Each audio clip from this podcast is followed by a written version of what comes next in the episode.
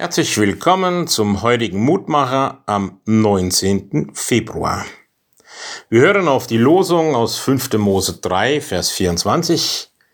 Herr, du hast angefangen, deinem Knecht zu offenbaren deine Herrlichkeit und deine starke Hand. Ein kleiner Einblick in die Abschiedsrede des Mose.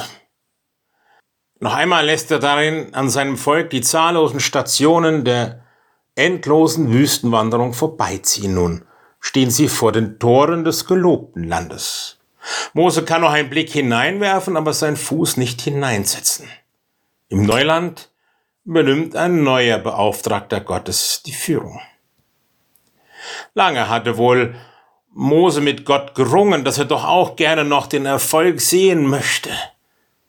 Und da diese Bitte oder dieses Bekenntnis, Herr, du hast angefangen, deinem Knecht zu offenbaren, deine Herrlichkeit und deine starke Hand. Aber Mose muss aufgeben, loslassen.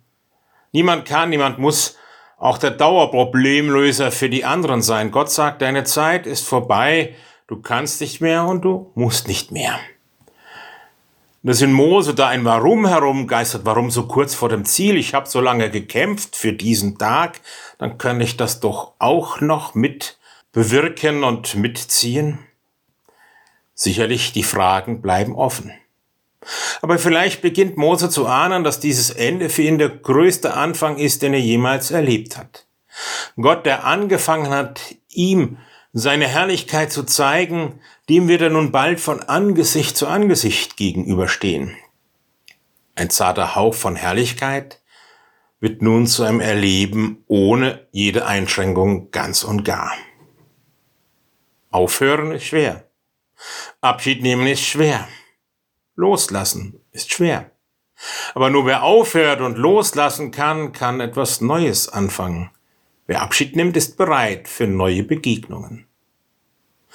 Und so geht Mose allein auf den Berg, den Gott ihm gezeigt hat. Etwas traurig, ja, aber auch hoffnungsfroh.